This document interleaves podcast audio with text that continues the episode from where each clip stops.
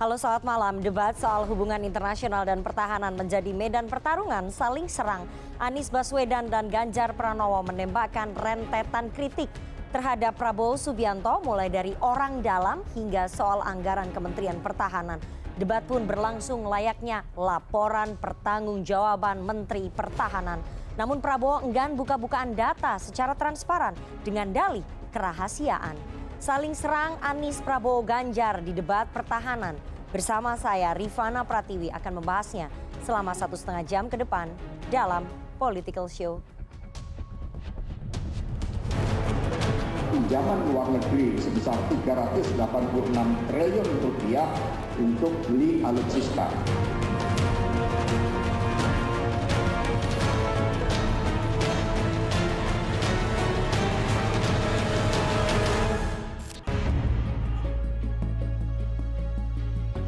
Polemik terkait anggaran pengadaan alat utama sistem pertahanan atau alutsista mengiringi debat ketiga yang diselenggarakan Komisi Pemilihan Umum Minggu malam. Tema debat membahas soal pertahanan, keamanan, hubungan internasional, globalisasi, geopolitik, dan politik luar negeri. Polemik berawal dari kritik cawapres nomor urut 1 Muhaimin Iskandar atau Caimin saat menyambangi puluhan petani di kawasan Kutawaringin, Kabupaten Bandung, Jawa Barat 3 Januari lalu. Caimin mengkritik belanja alat perang yang banyak sampai harus rela berutang padahal kondisi negara tidak sedang perang. Caimin mempertanyakan utang ratusan triliun pemerintah tapi untuk sesuatu yang tidak dibutuhkan. Padahal menurut dia kebutuhan pangan rakyat lebih utama ketimbang untuk beli alat perang.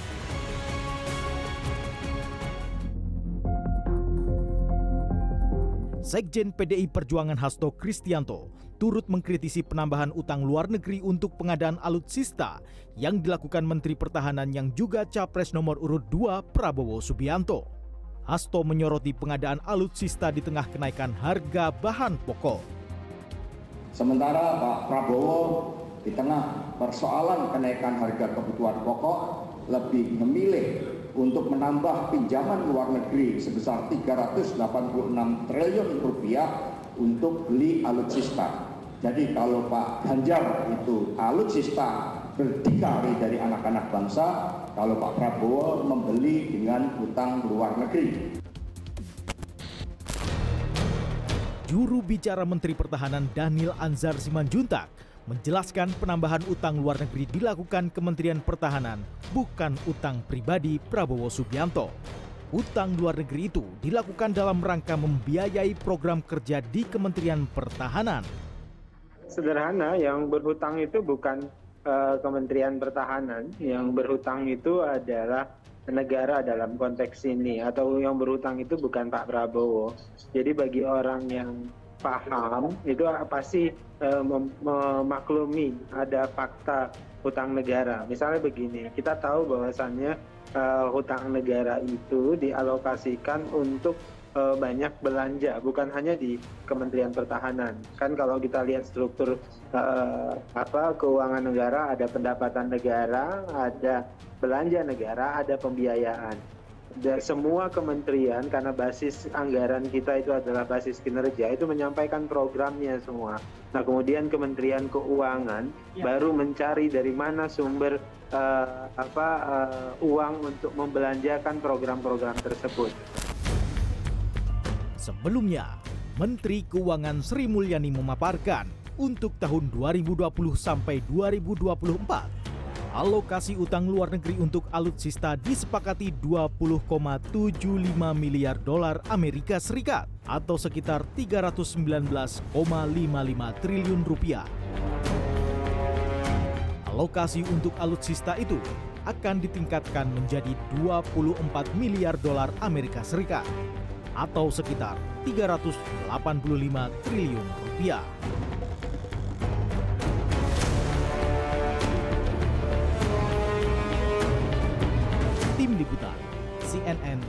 Indonesia.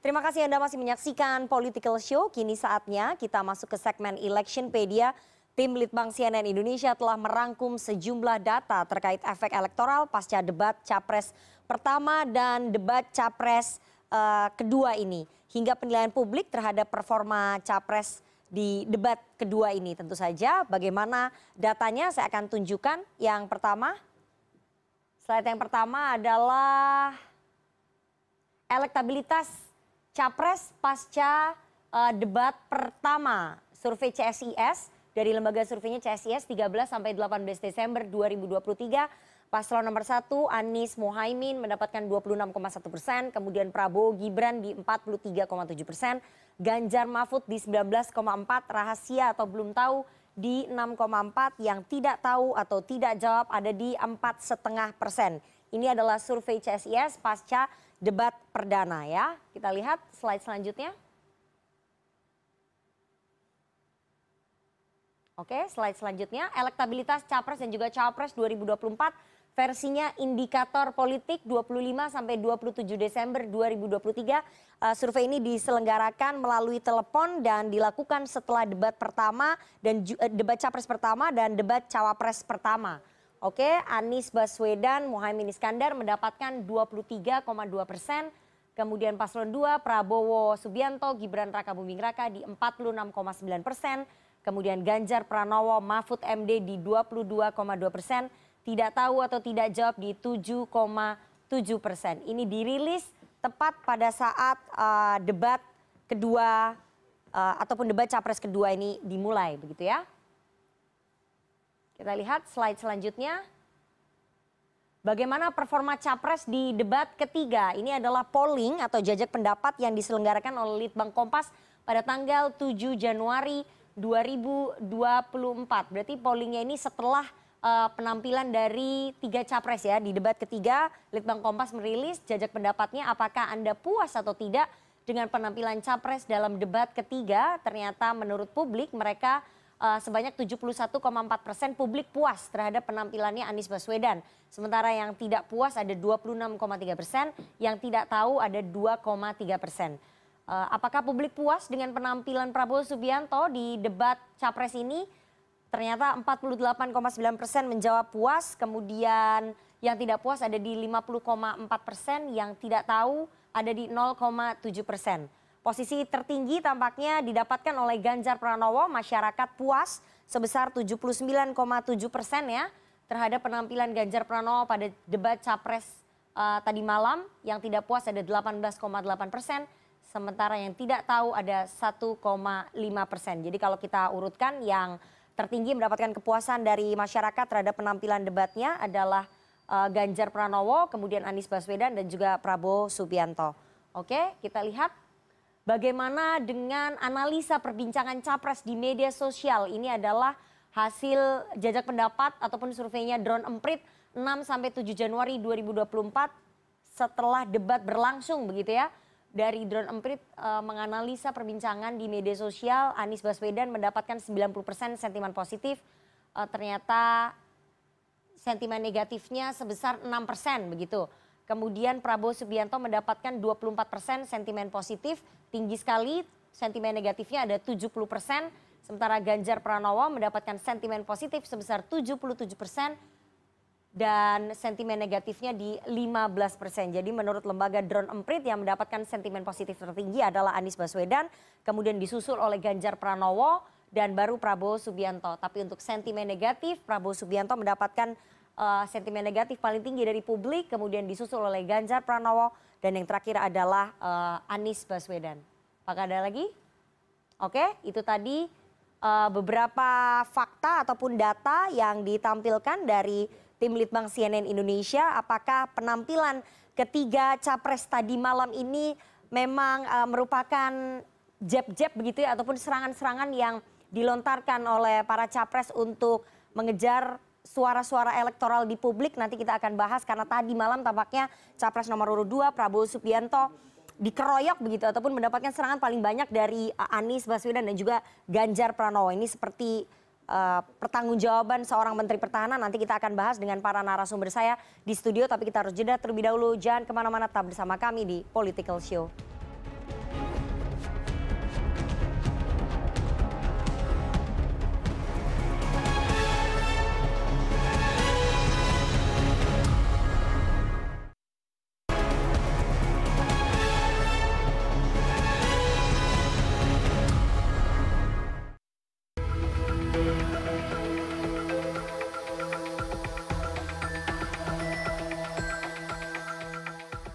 Berapa skor yang Bapak berikan atas kinerja Kementerian Pertahanan yang dipimpin oleh Bapak Prabowo? Silakan Pak Ganjar. Lima juga. Saya punya datanya dan kemudian akan saya sampaikan. Itu menurut saya skornya justru di bawah lima Mas Ganjar. Kalau lima itu ketinggian Pak Ganjar.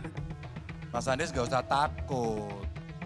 Disebut aja angkanya berapa gitu loh. Kayak saya gitu loh. Jangan di bawah lima, sebut aja berapa. 11 Mas, dari 100. Kenapa negara-negara selatan sekarang melihat ke Indonesia? Karena kita berhasil membangun ekonomi kita. Jadi tidak hanya omon-omon-omon, kerjanya omon saja.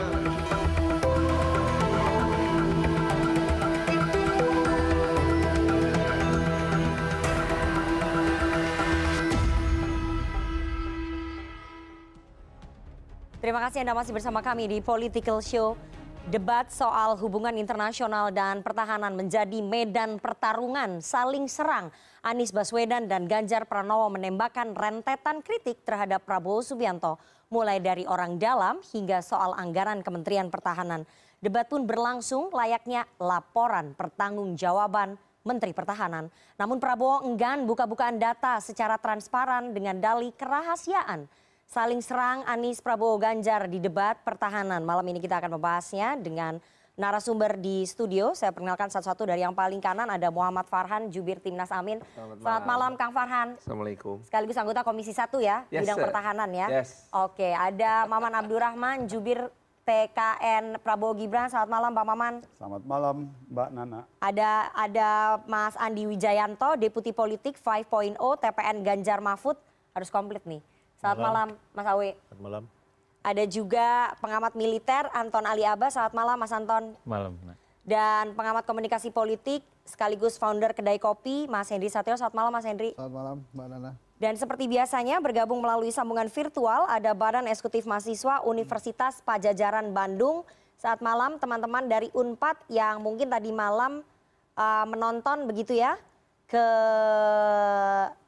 debat tadi malam teman-teman dari Unpad nanti bisa uh, bertanya kemudian memberikan kritik dan juga menyampaikan uh, pernyataan juga boleh kepada para narasumber di studio. Saya langsung saja sebelum saya menyampaikan uh, pertanyaan ke narasumber saya saya akan flashback sedikit saya putarkan serangan-serangan uh, yang dilontarkan oleh uh, Anies Baswedan dan juga Ganjar Pranowo di debat Capres tadi malam. Dengan pertahanan, berapa skor yang Bapak berikan atas kinerja Kementerian Pertahanan yang dipimpin oleh Bapak Prabowo? Silakan Pak Ganjar. Baik, Mas. Lima juga. Saya punya datanya dan kemudian akan saya sampaikan. Maka di meja saya sudah saya siapkan data satu persatu. Menurut saya skornya justru di bawah lima Mas Ganjar. Kalau lima itu ketinggian Pak Ganjar. Terima kasih Pak Ganjar. Mas Anies gak usah takut. Disebut aja angkanya berapa gitu loh. Kayak saya gitu loh. Jangan di bawah lima, sebut aja berapa. 11 Mas, dari 100. Oke. Ini sedikit ngajari kendel Mas Anies biar berani. Oke sebelum saya bahas soal kekompakan Anies dan juga Ganjar menyerang Prabowo ya, saya akan masuk dulu ke dalam gaya komunikasi politik dari ketiga capres itu. Uh, sesuai dengan nomor urut, saya mau ke Kang Farhan dulu dari yeah. Timnas Amin. Begitu ya, uh, Kang Farhan dari debat semalam kita melihat bahwa penampilan capres Anda Mas Anies Baswedan itu tampak ofensif sekali sejak awal yeah. sudah menyerang ke Pak Prabowo. Salah hmm. satu yang diserang adalah soal uh, personalnya gaya komunikasi politiknya soal personalnya terkait dengan kepemilikan lahan Pak Prabowo yang hmm. hampir 300 ribu hektar. Ya. Ini kan sebetulnya uh, sisi personal ya, nggak ada kaitannya dengan pertahanan. Kenapa kemudian Mas Anies tampil ofensif di sisi personal itu? Narasi, karena narasi yang mau kita angkat adalah bagaimana terjadi begitu besar jarak hmm. kesejahteraan prajurit yang harus mempertaruhkan nyawanya hmm. dengan pimpinan mereka. Okay. Hal ini yang mau kita angkat. Nah narasi ini yang kemudian harus kemudian menyadarkan kita kita nih sebagai orang awam gitu mm, mm. bahwa waduh ya juga ya. Mm. Gitu. Uh, Mas Anies ini orang yang memang kalau bicara soal hal-hal yang uh, tinggi gitu selalu mencari narasi-narasi yang bisa relate langsung dengan orang awam okay. secara keseluruhan bahwa itu kemudian menyerang secara personal, resiko menjadi pejabat publik yang memang harus harus siap diekspos. Karena kan kita semua ini PEP, politically exposed personality. Kita melaporkan LHKPN, expose. Kita melaporkan pajak, expose. Ya, apa boleh buat. Jadi sebetulnya sebagai seorang pejabat publik sudah tidak ada lagi masalah eh, confidentiality personal. Baik, menyerang secara personal ataupun eh, menanyakan soal aset pribadinya Pak Prabowo itu sebetulnya pernah dilakukan oleh Pak Jokowi pada Pilpres 2019 ya. Pada saat itu pertanyaannya hampir mirip tapi diakui oleh Pak eh, Prabowo pada saat itu. Jadi memang ingin eh, mencontek gayanya Pak Jokowi dulu, menyerang secara personal karena Pak Jokowi menanyakan pertanyaan yang sama loh. Iya, kalau masalah mena- eh, mencontek sih ada banyak hal yang Hmm. dicontek dari banyak orang tentunya. Kondisi sekarang media terbuka dari mana pun ada. Tetapi yang akan kita lihat sebetulnya adalah bukan pertanyaan yang penting Oke. yang akan diterima oleh masyarakat, tetapi bagaimana reaksi Pak Prabowo-nya. Hmm. Dan harus diakui bahwa itu reaksi yang diharapkan oleh para pendukung Pak Anies. Jadi berhasil memancing reaksinya Pak Prabowo ya. Enggak, Dari artinya kita bisa melihat begitu. wah, Pak Prabowo keluar dari Terpancing. karakter gemoynya Oke. menjadi karakter yang sebenarnya. Karakter sebenarnya apa? Emosional gitu. Anda ingin mengatakan begitu? Eh, yang tegas dan berani memotong pembicaraan orang. Oke, tapi kan dalam debat biasa aja tegas dan memotong pembicaraan orang. Anda ingin mengatakan karakternya apa? Emosional. Anda mau mengatakan emosional begitu? Eh, Dalam format debat kemarin itu nggak boleh memotong sebetulnya. Hmm. Tetapi karena karakternya memang senang memotong ya, ya, ya begitulah. Oke, jadi eh, Timnas Amin merasa sukses memancing karakter yang sebenarnya dari seorang Prabowo Betul. Subianto. Jadi, strateginya artinya berhasil apa? ya. Karakter gemoy itu Oke. udah selesai. Oke. Udah saatnya sekarang timnya Pak Hmm. eh, Prabowo, tim AI-nya Pak Prabowo ini mengeluarkan karakter baru. Oke, itu klaimnya dari eh, paslon Anda. Nanti kita tanya ke paslon 2 ya. Tapi sebelum ke paslon 2 saya mau ke Mas Andi Wijayanto terlebih dahulu. Mas Andi Wijayanto, semalam penampilannya Ganjar Pranowo di Jajak Litbang Kompas kan mendapatkan sentimen positif paling tinggi ya. Maksudnya eh, masyarakat tuh melihat bahwa Mas Ganjar menguasai isu. Meskipun itu bukan isu yang sebetulnya dikuasai oleh seorang Ganjar Pranowo, mestinya itu dikuasai oleh Pak Prabowo. Ada beberapa substansi yang disampaikan dengan data yang cukup spesifik. Tapi persoalannya menurut Pak Prabowo datanya itu salah, Mas. Jadi gimana? Eh, ya itu yang sedang kami tunggu sebetulnya sampai sekarang. Data kami yang salah itu yang mana? Oke. Apakah tidak pernah mencapai satu persen dari PDB untuk anggaran pertahanan salah? Apakah 65 persen pencapaian MIF salah? Apakah Asia Power Index yang turun salah? Apakah Militarization Index itu salah? Nah kami sampai hari ini belum tahu nih yang dinyatakan salah apa karena data-data itu eh, MIF berasal dari lakipnya Kemenko Polhukam, Oke. MIF berasal eh, tadi misalnya eh, anggaran kita berasal dari double I double S, ada yang berasal dari Lowy Institute dan seterusnya. Jadi ketika datanya dinyatakan salah, nah itu yang kami juga bertanya. Jadi- Ketika datanya juga dinyatakan sebaiknya tidak dimunculkan ke publik, itu data rahasia, Rahasia, dan sensitif, ya kami meyakinkan bahwa semua data kami bisa di Google orang. Hmm, Ya. Jadi itu data umum sebetulnya Data ya. umum. Ya masuk Jadi aja data ke negara ya. Kemenko Polhukam, masuk ke Lakip, klik Deputi 4 Pertahanan Negara akan ketemu datanya. Oke. Ya masuk ke double I double S, dan masuk ke Lowy Institute, masuk ke Bond Institute. Data-data itu akan akan ketemu. Jadi menurut eh, TPN Ganjar Mahfud pada saat Pak Prabowo mengatakan bahwa data yang disampaikan oleh Mas Ganjar itu salah, itu adalah cara ngeles saja begitu bahwa memang beliau nggak punya data atau gimana? Ya kami masih nunggu Oke. eh, mem- pembuktian bahwa salahnya di mana. Ya, Hmm. Itu yang sampai sampai kita duduk di sini kami belum mendapatkan penjelasan itu. Oke, Anda meyakini bahwa data yang Anda punya itu lebih benar begitu kan dibandingkan dengan datanya Pak Prabowo? Ya, terutama karena kami mengambilnya dari lembaga-lembaga yang kredibel ya, Double Hmm. I Double S, Bond Institute, Lowy Institute, Lakip, Kemenko Polhukam, Hmm. LKPP, Kementerian Keuangan. Kami mengambil data-datanya dari situ. Baik, baik. Saya saya ingin eh, putarkan dulu pernyataannya Pak Prabowo Subianto di debat semalam yang menyampaikan ataupun menyanggah bahwa data-data yang disampaikan oleh Anies Baswedan dan juga Ganjar Pranowo ini salah. Kita dengarkan sama-sama flashbacknya. Data-data yang Bapak pegang adalah eh, keliru dan juga Pak Ganjar tadi juga banyak kelirunya. Saya sangat transparan dan eh, partai semua partai yang mengusung Bapak Profesor Anies mendukung APBN, berarti mendukung program saya. Termasuk PDIP di Komisi 1. Waktu habis Pak Prabowo. Pak Anies, Pak Anies. Saya tidak bicara tertutup, saya bicara di Dewan Perwakilan Rakyat Komisi 1 di mana semua partai yang mengusung Bapak hadir dan menyetujui yang saya ajukan. Jadi dan juga sekarang waktunya nggak ada.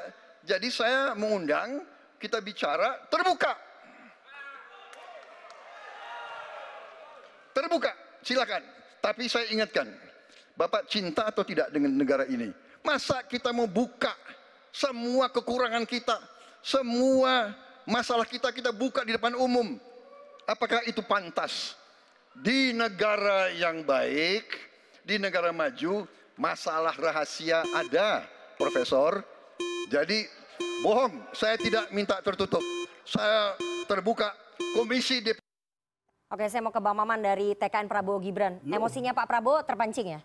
Dari serangan-serangan Anies dan juga Ganjar, karena itu diklaim oleh paslon 1, Pak Prabowo yang seharusnya tadi malam bisa mencuri spotlight karena tema debat itu adalah tema yang seharusnya dikuasai oleh Pak, Pak Prabowo. Ternyata Pak Prabowo dalam survei Litbang Kompas dan juga Drone Emprit itu mendapatkan sentimen negatif paling tinggi.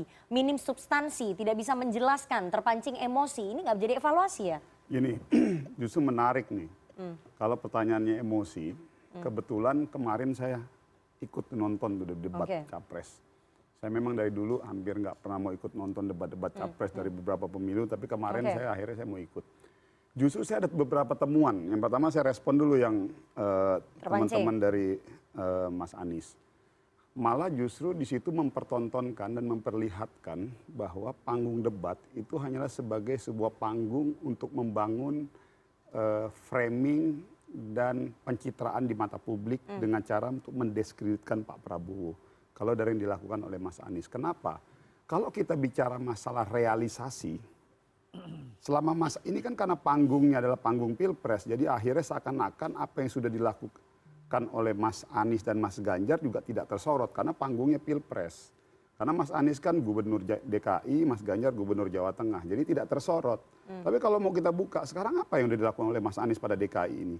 Janji rumah DP 0%. Ini kan lagi bicara te- temanya pertahanan. Makanya saya mau bilang, keamanan. yang kalau tadi yang ditangkap oleh Mas eh, eh, teman-teman di Anies adalah dalam perspektif tadi bisa memancing Pak eh, Prabowo. Kalau saya malah justru melihat dalam momentum kemarin kita berhasil melihat bahwa seorang Anies itu betul-betul antara perkataan dan perbuatan berbeda gitu loh. Sekarang pertanyaan saya balik, apa yang sudah direalisasikan? Kalau tadi Mas Anies mempertanyakan apa yang sudah direalisasikan oleh Pak Prabowo, pertanyaan saya apa yang sudah direalisasikan oleh Mas Anies semasa Mas Anies menjadi gubernur Oke, DKI? tapi kan ini konteksnya adalah Pak DP Prabowo sebagai Menteri rumah- Pertahanan. Rumah DP 0%. Oke, Nggak ada sampai sekarang. ya.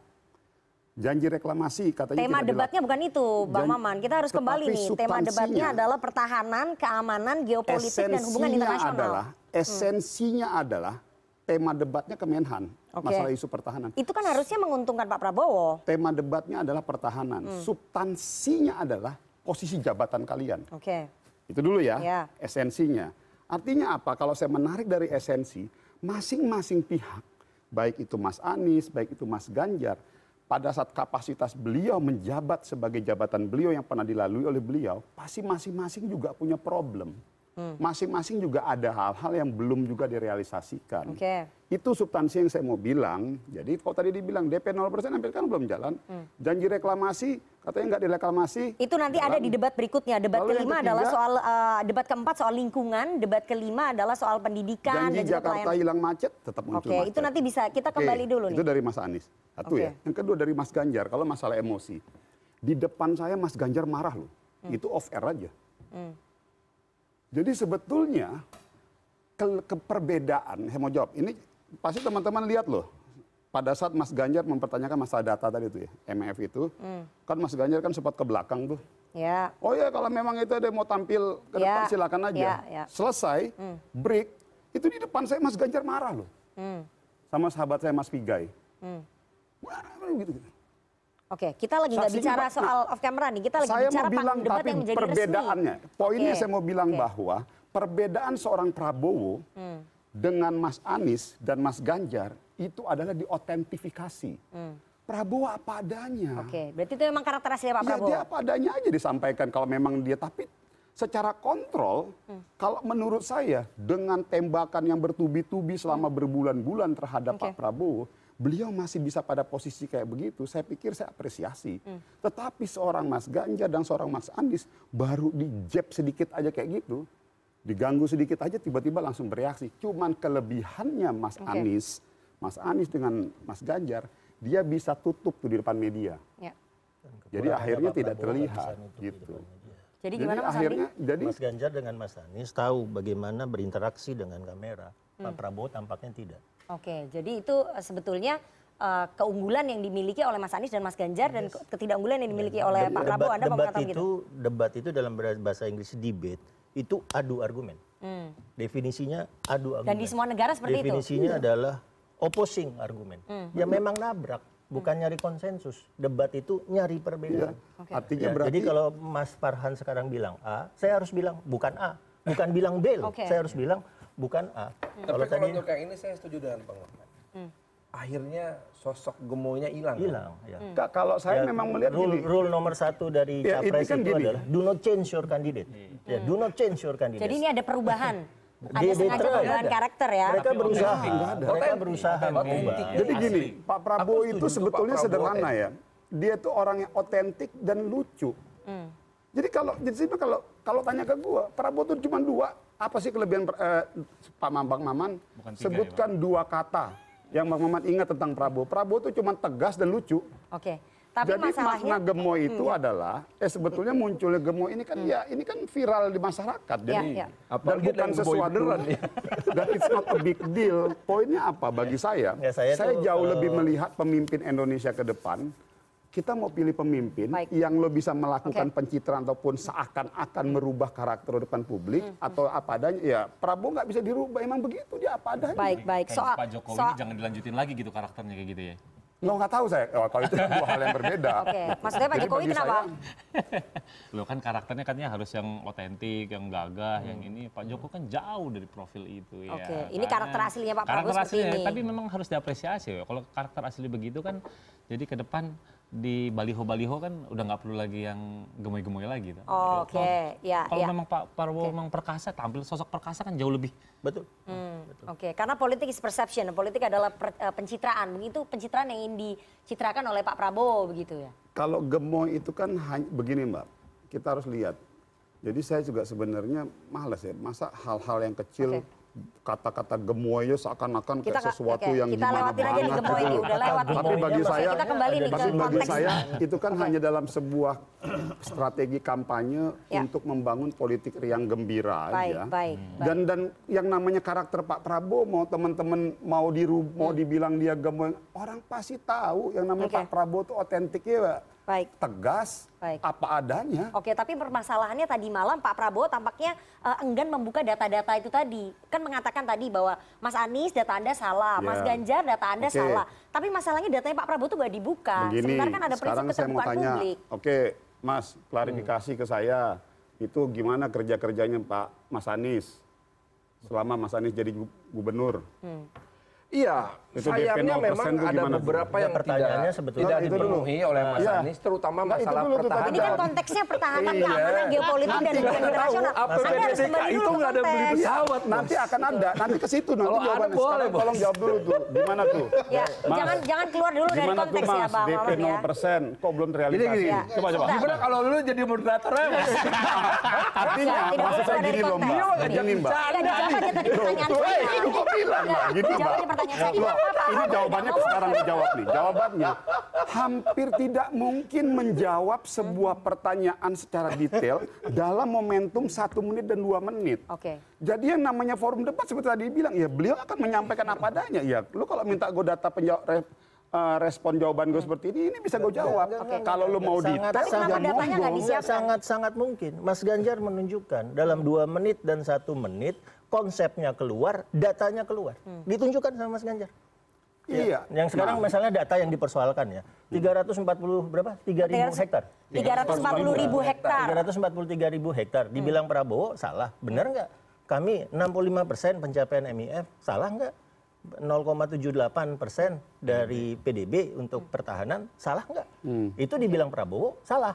Nah pertanyaannya ya, sampai sampai kita duduk sini jam 21.05 Oke. kami belum tahu salahnya di mana data Karena kami. kan gitu kemarin- Sementara aja. sebagai kementerian eh, sebagai menteri pertahanan kan Pak Prabowo pasti punya privilege untuk menyiapkan data-data itu sebagai persiapan debat. Kenapa itu tidak dilakukan ya Bang Maman? Karena begini Mbak Nana, untuk menjawab sebuah pertanyaan Hmm. terhadap apa yang Anda kerjakan dalam tempo waktu satu menit ataupun maksimal dua menit hampir sulit. menjawab pertanyaan memiliki uh, lahan Sederhana aja 340 ribu hektar, kan menjawab soal tadi. indeks pertahanan uh, Indonesia yang turun. Udah itu dijawab kan semua sama bisa. Pak Prabowo secara Oke, kan general. bilang datanya salah. Tetapi kan secara detail kan nggak mungkin beliau menjawab. Hmm. Jadi yang mau diharapkan sama teman-teman berdua ini kan Nggak, memang kalau, sebetulnya kalau data, tujuannya. data datanya sederhana nih. Hmm. Seorang menteri pertahanan, ya seorang kolonel di direktorat di Kementerian Pertahanan Hmm. pasti tahu bahwa anggaran pertahanan nggak sampai satu persen. Pasti tahu Hmm. bahwa pencapaian MIF cuma 65 persen. Pasti tahu.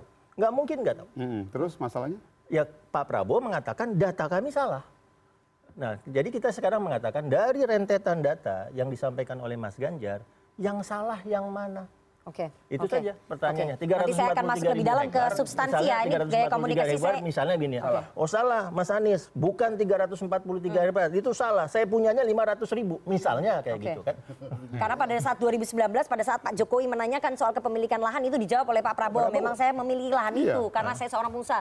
Persoalannya kemarin tidak dijawab itu. Saya akan masuk nanti lebih dalam ya soal substansi. Saya mau ke Mas Hensat dulu. Bagaimana kemudian Anda menganalisa gaya komunikasi politik dari tiga capres ini? Ini semakin menunjukkan garis yang tegas eh, dengan pola debat yang pertama nggak? Semakin jelas nggak nih polanya? Ya eh, sama sebetulnya Mas Anies juga polanya kan seperti itu. Dan gaya bicaranya Mas Anies ya memang seperti itu. Dia menjabarkan kemudian eh, Ofensif begitu memang? memancing gitu ya. Bahkan itu kan di di kesempatan pertama beliau menyampaikan tentang tanah itu. Dan mungkin agak kaget juga Pak Prabowo kenapa beginian udah lima tahun yang lalu ditanyain lagi gitu sebetulnya Mas Anies cuma nanya aja Nah kemudian Pak Ganjar sih terus terang eh, gimmicksnya ini selalu kena gitu di eh, debat pertama, debat kedua menggunakan eh, baju daerah kemarin ala-ala pilot itu menurut Gun. saya eh, something yang membuat Gen Z juga pasti akan menaruh perhatian.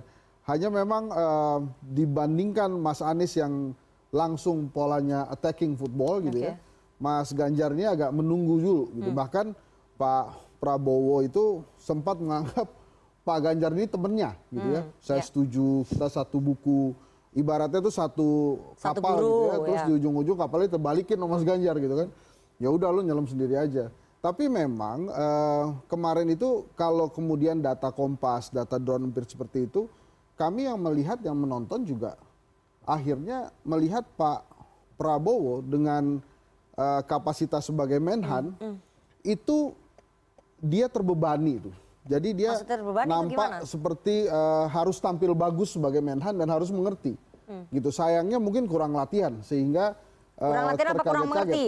Kurang latihan aja lah Oke. gitu ya. Kemudian yang kedua, karena kurang latihan, jadi saya sebagai publik tuh melihat jawabannya Pak Prabowo itu kosong. Seperti jawaban anak-anak Eptanas. Jadi maksudnya itu standar tentang, oh ya pertahanan Indonesia mesti kuat. Indonesia mesti hebat. Indonesia non blok, tidak boleh berpihak ke mana-mana. Iya. Sehingga apa yang diinginkan publik untuk eh, dilihat dari Pak Prabowo itu tidak keluar. Karena menurut saya Kang Maman, kemarin Pak Prabowo terlalu sibuk menangkis Iya. jawaban-jawaban dan argumen dari Mas Anies dan Mas Ganjar. Sehingga apa yang dia ingin sampaikan itu nggak keluar. Oke. Ya karena memang itu yang diharapin oleh mereka berdua kan. Bang? Nggak harusnya. Berarti Pak Prabowo terpancing begitu ya? Iya, harusnya sebagai Menhan Hmm. yang tidak cuti gitu ya. Data-data itu dia miliki Iya. gitu. Minimal pada saat eh, iklan dia bisa minta tuh Hmm. data-data itu sehingga masyarakat juga terpuaskan mau tahu dari Pak eh, Prabowo misalnya tentang eh, bahasa itu ya, bahasa beli eh, pesawat bekas itu kan sebetulnya kalau di dunia industri uh, senjata yang mungkin begitu gitu. Selama masih bisa dipakai, ya memang dibeli gitu. Cuma Oke. karena bahasanya tidak dijelaskan, bahkan Pak Prabowo menganalogikan jauh sekali ke zaman Soekarno gitu ya. Waktu zaman Bung Karno itu juga pesawatnya pesawat bekas. Jadi eh, bahkan saya nonton dengan beberapa Gen Z itu kan ketawa gitu mereka karena itu kan masa lalu gitu. Masa Prabowo masa gitu gitu ya? Jawabannya masa lalu baik. masa gitu. Nah, ini sebetulnya menurut saya kemarin yang hilang benar-benar dari Pak Prabowo ini terjadi sebetulnya pada saat Mas Anies di baik. debat pertama. Ya, ya. Debat pertama Mas Anies juga ada beban harus tampil bagus tuh. Hmm, oke. Nah kemarin giliran Pak Prabowo yang beban harus tampil bagus gitu. Bahkan akhirnya kemudian ya gaya-gayanya Pak Prabowo muncul lagi. Oke. Dan diperparah lagi dengan aksi-aksi eh, PSI yang kemudian mendekati moderator dan. Oke, dianggap baik, oleh baik. Hmm. KPU tidak patut. Jadi itu menambah luka ya eh, apa yang terjadi. Sebetulnya Pak Prabowo harusnya kemarin di atas angin karena dua lawannya adalah rakyat jelata. Hmm. Gitu ya, yang tidak lagi menjabat apa-apa sementara dia memiliki semua data. Hmm. Oke, walaupun eh, di 03 Oke. wakilnya itu Menko Polhukam atasannya Ya, Pak ya. Prabowo. Satu lagi, Oke. nah, nampaknya juga dia terbebani mungkin akibat pertemuan dengan Pak Jokowi satu hari sebelumnya. Kenapa? Ya mungkin ada pesan-pesan dari Pak Jokowi ya, ini kok belum satu putaran nih. Hmm. Ini kita tertahan belum 40 persen nih, Anda yang bener dong, gitu misalnya mungkin Oke. ya kan saya nggak tahu diomongin apa. Ya, ya. Tapi ada yang Baik, ngawasin baik. Pak Prabowo di Baik. belakang tuh Oke. anaknya. Oke. Anaknya Pak Ya, Jokowi. ya, ya. Oke, eh, itu tadi analisisnya Mas Hensat. Pak Prabowo tampil tertekan begitu ya, Ya. supaya berusaha menjadi eh, sosok Menhan yang baik. Saya mau ke Sehingga Mas sibuk Anton. menangkis. Oke, sehingga sibuk menangkis serangan-serangan, berarti kepancing gitu. Tapi saya mau tanya ke Mas Anton. Mas Anton sebagai pengamat militer, sekali lagi bahwa tema debat itu kan sebetulnya menguntungkan Pak Prabowo ya. Pak Prabowo tuh bisa menjadi eh, apa man of the match Yes. dalam debat semalam begitu, bisa mencuri spotlight. Tapi kenyataannya ini lebih ke kita yang menonton ini laporan pertanggungjawabannya Pak Prabowo sebagai Menteri Pertahanan. Ini pengadilannya Pak Prabowo nih sebagai Menhan. Anda melihatnya begitu juga? Iya. Di pradebat saya udah bilang bahwa ini temanya sangat Prabowo banget dan Hmm. tim 02 selalu bilang ini Prabowo banget. Saya Hmm. bilang kalau udah Prabowo banget berarti Pak Prabowo strateginya pasti bertahan. Oke. Satu dan tiga karena berjauhan pasti strateginya ofensif. Hmm. Kalau udah ngomong tentang strategi militer, ofensif is the best Mm-mm. defense gitu Oke. ya. Itu satu gitu. Oke. Yang kedua bagi saya apa yang terjadi tuh Mas Hensat itu bukti sebenarnya Pak Prabowo menyelami eh, strategi pertahanan kita, Hmm, apa tuh maksudnya? strategi defensif aktif. Hmm. Nah, dalam debat itu Pak Prabowo menerapkan aktif defensif. Apa itu? Jadi secara aktif dia defense mulu. Oke. Karena diserang terus ya kan. Oke. Jadi itu. Jadi kenapa? Karena dari awal memang sengaja gitu. Jadi ini Mas Hensat sama saya sama-sama eh, Liverpool gitu. ya. Saya bilang kalau misalnya kemarin, oh tambah tiga gitu kan. Iya, iya. Kalau kemarin kan eh, Pak Prabowo bilang jangan-jangan buku bacaan kita sama. Dengan Mas Oh, Ganjar. Sama Mas Ganjar. Oh berarti itu pas baru-baru jadi pejabat nih. Mereka lupa satu sama tiga nih sama-sama mahasiswa. Hmm. Jangan-jangan dulu dilatih sama Jurgen Klopp. Jadi dari awal pokoknya gegen pressing sampai hancur, sampai habis Oke, gitu. Jadi terus? diserang Iya. terus sampai habis nggak berhenti. Sampai di penutupan juga diserang gitu. Oke. Jadi saya ngelihatnya memang eh, Tapi se- kemarin seperti mengadili Pak Prabowo begitu ya? mengadili. Sebagai Menhan lebih tepatnya. karena Pak Prabowo tampil sebagai petahana, itulah Hmm. risikonya petahana. Oke, Jadi oke. ketika Ma- ma- malah masih banyak celahnya gitu ya? Sebenarnya Oke. gini, sebenarnya Pak Prabowo itu kan punya ruang Hmm. untuk mengklaim apa yang suksesnya di dia. Oke. Gitu ya kan ngomong misalnya soal oh kami soal air ada gitu ya kan ada banyak ini food estate kalau mau diklaim bisa Mm. gitu ya kan nggak hanya militer tapi kan fokusnya Membuat Pak latihan Prabowo perang begitu ya dengan dari segmen 1 sampai segmen akhir pokoknya negara kuat sama dengan pertahanan kuat sama dengan militer kuat Hmm. ya kan cuma ngomong itu aja Hmm. padahal kalau kita buka nih halaman 42 dokumen visi misinya Pak Prabowo pertahanan itu fokusnya untuk menjaga kedaulatan Hmm. tapi untuk menjaga keutuhan NKRI nomor 13 itu bilang kita akan menggunakan yang namanya smart diplomacy. Oke. Smart diplomacy itu gabungan antara hard power dan soft power. Iya, iya. Sayangnya sepanjang perdebatan kemarin ini kan ngomong hard power dan soft power Oke. gitu. Ini Pak kalau kita Prabowo nggak keluar itu ya, Nggak keluar. vis- Tapi oh. ya itu dari saya bilang ini strateginya adalah aktif defensif. Jadi Hmm. sibuk aja gitu secara aktif untuk bertahan terus. Itu yang saya gambarkan. Padahal Oke. saya tentu berharap. Kenapa tadi misalnya data Kompas kayak gitu? Karena mungkin ekspektasi masyarakat Iya. kepada Pak Prabowo itu tinggi sekali, sama Mas Ganjar tuh paling rendah. Mas Anies, oh namanya dosen udah pasti bisa lah ngomong gitu. Mas Ganjar kan agak jauh nih, nggak ngeklaim bahwa dia ikut para diplomasi, diplomasi kota-kota kan nggak ada klaim-klaim gitu. Tapi, Tapi ternyata- Mas Ganjar bisa tampil Oke. secara runut dan lain-lain. Ya. Nah ekspektasi untuk menjadi bintang di panggung itu paling tinggi ada di Pak Prabowo. Jadi ketika Pak Prabowo gagal keluar gitu ya, keluar dari tekanan itu, akhirnya ekspektasi masyarakat buyar gitu loh. Kok Pak Prabowo malah kayak gini? Dikit- Kan simple. Soal capaian MEF itu kan bagian dari indeks kinerja utama. Iya, iya, iya. Kok nggak bisa dihafal? Kalau misal saya, oh Mas Andi jangan 65 tuh, jangan-jangan komanya yang salah. Gitu ya kan? Atau itu kan catatan Menko Polhukam. Kemhan beda ceritanya.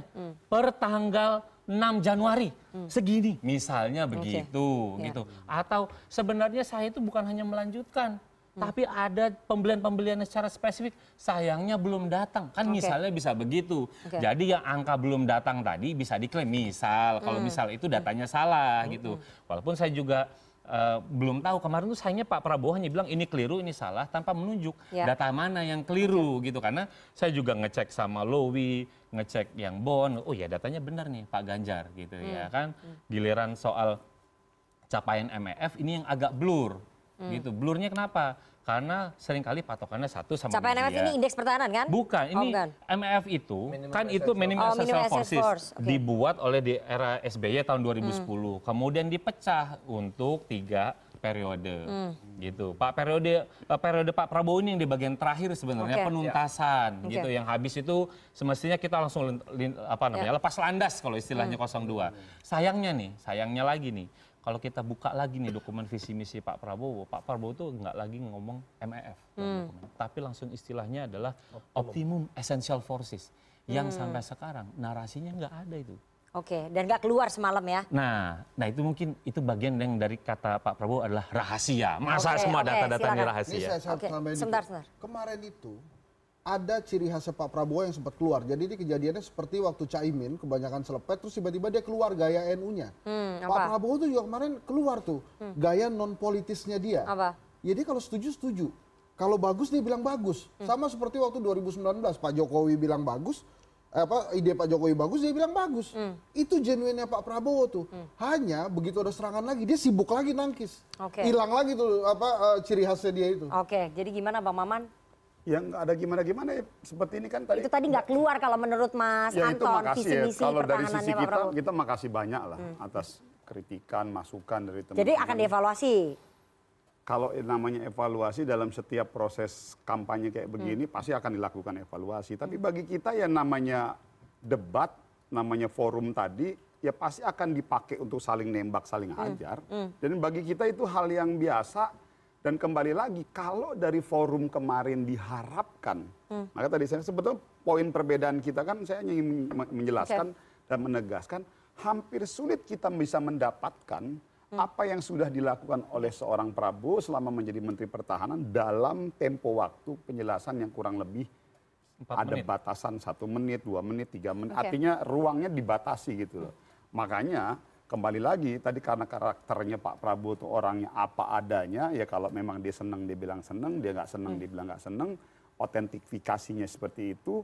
Ya dia sampaikan kalau misalnya nanti teman-teman mau mendapatkan data yang real dan jelas, yuk kita duduk sama-sama biar saya jelaskan. Tapi visi misinya soal optimum uh, forces tadi itu nggak keluar. Ya karena begini, memang ini yang diharapkan oleh beliau-beliau di kiri kanan saya ini, memang itu kan sasaran, ini kan strategi perdebatan dalam forum itu. Dan Pak Prabowo kan orang yang tidak terbiasa hidup dalam ruang seperti kita kayak Kan dunia-dunia sudah aktivis. tiga kali nih ikut Ya, debat. beliau ini kan militer, tapi bukan militer konseptual, militer lapangan. Hmm. Oke. Artinya ya bagi dia ya udah dia akan jawab dengan apa adanya dan dari sisi kita kita malah happy aja dengan beliau jawab seperti Baik, itu baik. apa adanya. Oke. Sekaligus saya ingin menyampaikan, oh ternyata Pak Prabowo cukup punya jiwa besar. Ditembak kanan kiri, dihajar kanan kiri dan dan itu menurut saya kesabaran yang sangat Baik, luar biasa baik. loh. Oke, Ini oke, bukan main-main loh. Dalam Ya. forum kayak begitu ditembak Mas Oke, Anies, baik. ditembak Mas Ganjar, Ya. ya, beliau masih tetap Baik, baik. santuy aja itu kalau, kalau itu pembelaan muda dari sekarang ya kan. Oke, itu pembelaan dari kita- eh, TKN Prabowo Gibran karena hasilnya tadi ternyata publik sentimen negatifnya cukup tinggi Bang Maman. Jadi itu bisa menjadi bahan evaluasi. Kita akan masuk nanti segmen berikutnya lebih dalam soal substansi ya, serangan-serangan yang dilontarkan eh, Anies dan juga Ganjar kepada Prabowo Subianto. Kita harus jeda terlebih dahulu. Jangan ke mana-mana tetap bersama kami di Political Show.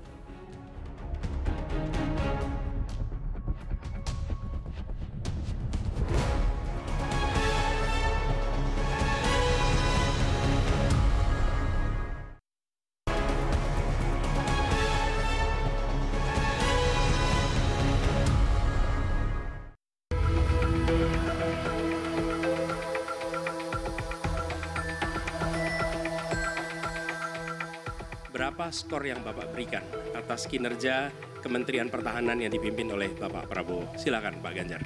Lima juga. Saya punya datanya dan kemudian akan saya sampaikan. Itu menurut saya skornya justru di bawah 5 Mas Ganjar. Kalau 5 itu ketinggian Pak Ganjar. Mas Anies gak usah takut. Disebut aja angkanya berapa gitu loh. Kayak saya gitu loh. Jangan di bawah lima, sebut aja berapa. 11 Mas. Dari 100.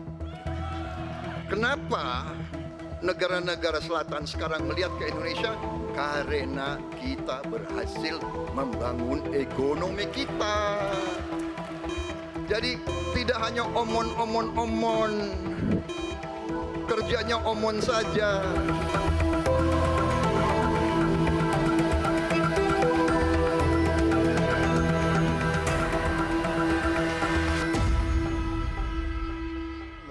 Tensi tinggi itu Mas Ganjar. Terima kasih Anda masih bersama kami di Political Show dan kita akan lanjutkan lebih dalam tentang substansi ya. Beberapa pertanyaan yang menjadi amunisi dari eh, capres-capres ini untuk saling serang. Saya putarkan dulu ini pernyataan ataupun pertanyaan dari eh, Mas Anies Baswedan kepada Pak Prabowo Subianto soal ordal. Kita dengarkan sama-sama, kita flashback sebentar. Tapi dalam kenyataannya Pak, ketika Bapak memimpin di Kementerian Pertahanan, banyak orang dalam dalam pengadaan alutsista, PT Teknologi Militer Indonesia, Indonesia Defense Security, lalu orang dalam dalam pengelolaan food estate, lalu ada kejadian-kejadian di mana kita semua menyaksikan ketika ada pelanggaran etika dan Bapak tetap jalan terus dengan cawapres yang melanggar etika. Artinya ada kompromi atas standar etika standar etika ini fakta, ini fakta. Dan kemudian dalam pidato Bapak mengolok-olok tentang pentingnya etika, saya tidak tega untuk mengulanginya. Pertanyaannya, apa penjelasan Pak Prabowo soal itu semua? Sebelum saya kasih kesempatan ke TKN Prabowo Gibran, saya mau ke Kang Farhan dulu ya. Kang Farhan, ini eh, Mas Anies menanyakan soal fenomena orang dalam di dalam eh, proyek pengadaan alutsista dan juga food estate yang ada di Kementerian Pertahanan. Jadi Mas Anies tuh ingin apa? Ingin menunjukkan bahwa ada potensi penyalahgunaan wewenang atau potensi korupsi di dalam eh, proyek yang dilakukan oleh kementeriannya Pak Prabowo begitu? Ya, gini. Eh, narasi pertanyaan tersebut muncul dari dua data yang sangat menarik. Hmm, hmm. Satu, pernyataan dari Pak eh, siapa? Abangnya Pak Prabowo, Sim. Pak Hashim. yang mengatakan ada 51 triliun Hmm. korupsi yang berhasil dibersihkan oleh Pak Prabowo. Artinya memang ada loh. Ada memang Ada. berarti korupsi Kalau memang ada kenapa nggak masuk Ini KPK? Komisi Satu harus jujur nih sebagai mitra iya. kerja. Kalau emang Iya. ada Hmm. dan Pak Hasim tahu, artinya Pak Prabowo nggak mungkin nggak tahu. Oke. Kenapa nggak masuk KPK? Karena Hmm. Pak Ma- Pak Mahfud. Enggak, Pak Mahfud berhasil masukin satu. Saya tahu Menko persis. Namanya itu Satelit korupsi Satkomham. Oke. Saya ikut ikut ikut tim investigasi untuk itu. Itu terbongkar udah selesai. Oke. Eh, jadi artinya memang dan itu nilainya hanya 8 triliun. Hmm. Hanya banyak loh itu. Iya, dari 51 triliun. Bos. Iya. Oke. Kemudian yang kedua adalah eh, pernyataan yang sangat menarik yang mengatakan bahwa Mirage 2000 versi 5 Pesawat bekas Ditunda. Mirage dari Qatar. ditunda itu delayed, bukan di cancel. Ditunda saja Yes, pembeliannya. kalau dalam bisnis model yang ada sekarang, artinya siapa pun yang jadi brokernya Hmm. itu pasti akan ngeluarin tagihan ke negara. Hmm. Kalau sampai negara tidak mengakui, dia akan bawa ke pengadilan administrasi internasional, maka dan kalau kita kalah lagi seperti saat Komhan, Hmm. maka ada kerugian negara. Hmm, Oke, oke. Lo iya dong? Iya. Persis sama Ada kok sebelum begitu sih. Lo enggak? Berarti kalau potensi kerugian negara ada potensi korupsi di situ. Udah pasti. Oke. Udah pasti. Itu. Nah, Nah, katanya kan tuh G2G sama Qatar. Yang Government to government. Ada komisi satu nih. Ya, enggak sedikit lah, hanya- nih. Ya, itu kan lah, rapat itu tertutup tertutup. Terlalu banyak rapat tertutup Nggak komisi satu dengan Kementerian. Pertahanan. Jadi itu nggak mungkin Berarti- G2G. artinya Berarti- artinya apa yang ditanyakan sama Pak Pesawat itu dibeli atau enggak? Ditunda akan pembeliannya. dibeli. akan dibeli. Karena ditunda. bukan dibatalkan, Ya, ditunda saja. tapi ditunda. Ditunda karena tuh musim artinya gini, pemilu. ada biaya perjalanan, biaya marketing, Hmm. biaya ina itu. Ya Yang namanya sama Mas Farhan itu. dikomplain-komplain terus. Oke. Lo bukan dikomplain. Dibilang Karena diprotes-protes gini, terus. Gimana enggak kita rame jadinya? hanya tahu akan beli alutsista, selesai. Satuan satu, satuan dua. Speknya satuan tiga, siapa yang tahu? Iya. Yang Hmm. Oke, tahu. DPR Siapa tidak berhak mengetahui soal satu tiga ya. Kementerian. Ya, Kita ya, nggak gitu. boleh campur Ya, tangan. ya. MK memutuskan. Karena kalau kita campur tangan, kita dicurigain abis. Oke, oke. Artinya Itu eh, kenapa itu ditunda? Sorry. Nak. oke. Ya karena diomel-omelin mulu sama Mas Farhan sama Mas karena Menteri Andi. Keuangan bilang tidak cukup fiskalnya. Mm-mm, makanya ada Ini pinjaman luar Nah, negeri. Ya. Nuduh-nuduh dong, Makanya ada ada istilah ditunda ya. Oke. gitu.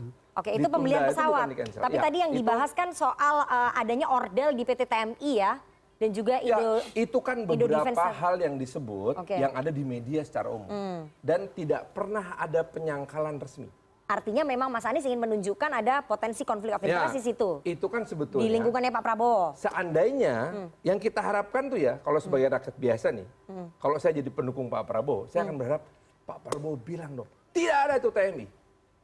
Sudah saya bubarkan. Hmm. Persis seperti yang dilakukan Pak Prabowo ketika menjawab desakan dari Najwa Shihab tentang Pak tiga Soal orang Hmm. caleg, Pak, ya. udah saya pecat. Jadi menurut jadi menurut gini, Anda gini, karena tidak ada gini. bantahan itu betul. Tapi Najwa nggak pernah ngecek sekarang benar nggak tiga orang itu dipecat. Oke. Oke, kembali ke fokus itu tadi. Jadi Ini menurut sama, itu sama. Oke. Sama, kurang lebih sama. Hmm. Eh, Jadi karena nggak ada bantahan. Perdebatan komunikasi publiknya kira-kira seperti itu. Hmm, Karena nggak ada Nah, bantahan dianggap betul. ya Gimana? gitu deh. Dari Komisi Satu gimana? Kalau komisi satu kita nggak bisa komentar secara resmi. Oke, Karena baik. kita nggak boleh masuk ke satuan, tiga. tiga. Oke, saya mau ke Jadi saya nggak tahu itu speknya apa. Walaupun bahkan kedutaan besar Perancis pernah melobi kami satu Oke. persatu. baik, baik. Nah ini saya coba Oke, mumpung- kenapa Pak Prabowo tidak Nah, meluruskan ini menarik nih. soal keberadaan ordal-ordal itu di lingkungannya? Ya tapi sebelumnya gue mau bilang dulu nih masalah satuan tiga. Eh, kita di Komisi 7 kalau memang kita anggap ada potensi yang ini kita kita bongkar. Oke. Jadi maksudnya kita juga di Dewan, di DPR, kita juga punya fungsi konstitusi kita pengawasan yang nggak bisa juga dibatasi. Oke. Yang namanya kita melakukan konteks pengawasan jangan dibatasi dengan satuan satu, satuan dua, satuan tiga. Kalau memang kita anggap itu perlu ya kita tingkatkan aja. Baik. Ada panja, ada pansus. Baik, itu ada adalah fungsi dari mitra kerja Iya, ya. Artinya maksudnya Kembali lagi ke dalam situ. konteks itu saya pikir teman-teman Komisi satu nggak bisa buang badan juga. Baik. Karena kan oke. yang mengapprove kalau gitu anggaran nanti masa sidang berikutnya, Mas Farhan. gitu. Ya diundang aja bahas satuan gitu. Ya. Jadi nggak usah diizinkan loh. gitu. Jadi Oke. kita nggak usah nggak usah juga kita beri sidang berikutnya kapan? Ya, itu kenapa tadi Pak Prabowo tidak meluruskan Loh, bagian dari tidak Pak Prabowo tidak meluruskan keberadaan orang-orang dalam yang dokumennya diterima. Iya, Mas. Tapi Sebentar, sebentar. Mas Farhan ya. Jadi ada dokumen yang diterima oleh. CNN Indonesia. Enggak, tapi Itu maksudnya kalau memang itu dianggap tadi. Karena kan gini, yang mau gue bilang kan kan dianggap ini kan isu serius. Kalau memang dianggap isu serius ya juga jangan nanggung-nanggung. Jangan hanya ini dijadikan nanti isu hanya sekedar mau menjelang pilpres saja. Kenapa nggak dibantah oleh Pak Prabowo soal keberadaan orang-orang Mbak dalam? Nana gimana? Ma- Itu tadi saya bilang dalam ruang perdebatan forum kemarin Hmm. yang kita dibatasi oleh waktu itu kan banyak sekali tuh tembakan kanan kiri. Mama Jadi itu saya pikir cepet ah. jadi saya pikir Tapi nah, Pak Prabowo bisa loh membantah soal hal yang lain dengan cepat. di Kenapa dialog soal ini? kalau Ini tadi kan misal berkaitan dialog dengan orang-orang di Nana misalnya kalau dialog dengan mata di di Najwa kan dia sendiri Oke. nggak ada lawan di kiri kanannya dia Tapi kan ini isu yang lebih sensitif. ini kan gitu. ada lawan nih di kiri kanan ini misal contoh kayak sekarang nih Ya. Gua aja di sini yang bukan capres aja bos. Gua duduk di sini. Lo kiri kanan lo hajar gua aja gua bingung mau gua jawab yang mana. Maka tadi kan gua tes case. Maka tadi gua tes case. Nih sekarang gua tanya yuk kerja Anies yang pertama udah lo jalanin belum? Oke. dia baru udah mau mikir gue tambah gue tambah lagi. Ah, ya, Karena itu jangan- kan core bidangnya Pak Iya, Prabowo di artinya maksudnya dalam tempo waktu yang segitu Hmm. sekarang saya tanya aja Mbak Nana misalnya Mbak lo udah begini belum? Kerja begini. Dalam tempo waktu yang kayak begitu cepat, kan pasti butuh waktu juga untuk merespon dan menjawabnya. Oke. Jadi kalau lu mau mendapatkan sebuah jawaban yang optimal dalam forum perdebatan yang dibatasi oleh waktu akan sulit. Dan tapi, tetapi yang mau saya bilang bahwa yang mau gue bilang sama lo semua, tetapi yang dilakukan oleh Mas Anies dan Mas Ganjar berhasil Oke, jadi itu membangun opini untuk mendiskreditkan dan mendegradasi Pak Prabowo seakan-akan tidak memiliki kompetensi dalam konteks politik. Ya. Mereka berhasil membangun Tapi opini. sebetulnya itu bisa dibang, opini itu juga bisa dibantah kalau Pak Prabowo bisa menjawab itu dan mempersiapkan data-datanya, Bang Maman. Iya, kalau Mbak Nana Nah, ya sekarang kami- gue kami- kanan kami kiri ber- dengan berhasilnya- nggak bisa jawab. Kami Bagaimana berhasilnya ceritanya? bukan Puyeng. membentuk opini loh. Hmm. Kami dari 03 Mas Ganjar itu berhasilnya bukan membentuk opini, Hmm. tapi menunjukkan data real. Ya, terjadi penurunan. Nah, yang ini Oke, saya ingin tunjukkan, saya ingin saya ingin putarkan membentuk dulu ya kan pertanyaan Mas Ganjar soal uh, indeks urusan penurunan perdebatan uh, pertahanan Indonesia ya. Kita dengarkan sama-sama. Mestinya sih ada waktu kok. Oh, Kalau mau. Pak Prabowo, saya senang sekali Bapak memantik saya data saya tidak benar. Silakan bantah data saya hari ini, Pak. Dan saya izinkan kalau ada staf mau bantu, silakan berdiri di sebelahnya. Izinkan. Pak, Global Peace Index kita menurut sumber Institute for Economic and Peace kita turun, Pak. Kalau mau diklosa boleh. Silakan. Saya bawakan ini dari rumah. Mari kita bicara data yang benar. Global Militarization Index kita sumbernya Bonn International Center for Conflict Studies turun. Semua skornya ada. Kapabilitas militer kita, ini dari Law Institute Asia Power Index, turun. Proporsi anggaran pertahanan kita sumbernya IISS Military Balance Plus turun. Pak Prabowo, saya mau bertanya kepada Bapak, termasuk kemudian capaian MEF kita hanya 65,49 persen dari target 79 persen. Mengapa terjadi penurunan dan apa solusinya? Waktunya Waktu habis. habis. Tidak menjawab sama sekali pertanyaan saya, Pak. Saya pengen data yang Bapak katakan salah data pertahanan Anda ini, Anda pertahanan saya, silahkan Anda bantah di sini. Bapak tidak mampu membantah dan Bapak menjelaskan pesawat bekas. Saya tidak pernah berbicara pesawat bekas dalam pertanyaan saya. Minimal saya bertanya, tadi kalau Bapak maaf mendengarkan terakhir, capaian MIF kita hanya 65-49 persen dari target 79 persen. Sandi data-data yang tadi disampaikan oleh Mas Ganjar itu ingin menunjukkan apa sih sebetulnya menunjukkan bahwa Pak Prabowo sebagai Menteri Pertahanan uh, kurang capable sehingga menyebabkan penurunan indeks pertahanan kita dan beberapa sektor-sektor lain tadi. Enggak, itu menunjukkan satu kecenderungan umum ya. Hmm, kecenderungan di apa? Indonesia kalau Hmm. dilihat dari kacamata global. Jadi misalnya saya pakai indeks yang bukan pertahanan lah, Oke. ya, supaya tidak harus ada pertanggungan jawaban dari Menteri Pertahanan. Hmm. Global Peace Index. Global Peace Index itu urusannya Menlu. Ya, Hmm, itu juga oke. turun. Ya ada data yang tidak disampaikan oleh Mas Ganjar, tapi ada di data Hmm. set kami. Global Competitiveness Index. Hmm. Itu urusannya Kementerian Perdagangan, Kemenko Maritim. Oke. Itu juga turun. Ya, jadi yang ingin disampaikan oleh Mas Ganjar, ini data-data indeks-indeks global ini turun. Ya kalau misalnya di debat dua tentang Polhukam, misalnya demokrasi indeks kita turun. Turun. Ya. Ya, perception corruption index kita Turun. memburuk. Ya, ya. Ya, misalnya. Jadi ada beberapa data yang memang memburuk dan itu kalau seandainya bisa ditelusuri satu-satu apa yang menyebabkan penurunannya, kita bisa menemukan solusi bareng-bareng Hmm. ya sebetulnya. Jadi Mas Ganjar itu ingin menunjukkan apa yang menjadi pesan dari kampanyenya Hmm. 03 selama ini. Oke. Kita oke dengan apa yang dilakukan Pak Jokowi, tapi kita menyadari masih ada kelemahan-kelemahannya dan itu yang bisa kami tutup dengan melakukan perbaikan-perbaikan segera. Hmm. Ya, dan itulah dari indeks-indeks yang disampaikan eh, kemarin. Jadi tidak semua indeks itu yang turun-turun-turun disebut Mas Ganjar itu tanggung jawabnya Menhan. Indeks pertama yang disampaikan oleh Mas Ganjar, Global Peace Index itu tanggung jawabnya Menlu. Oke. Ya, saya Jadi juga itu bisa bertanya ke pemerintah Mbak secara keseluruhan Retno, ya. Mbak, Global Peace Index ini turun loh. Ada apa? Cari solusinya, ya, Hmm. misalnya. Oke, tapi eh, publik kemudian menangkapnya ini seperti ingin eh, mempicture ataupun mengarahkan opini bahwa ada kegagalan Pak Prabowo gitu sebagai Menhan dengan turunnya indeks eh, pertahanan kita itu. Ya ada PR yang harus dilakukan Hmm. Pak Prabowo dalam lima tahun menjabat sebagai Menteri Pertahanan karena Hmm. indeks-indeks itu menunjukkan penurunan Hmm. sejak 2018 sejak 2019.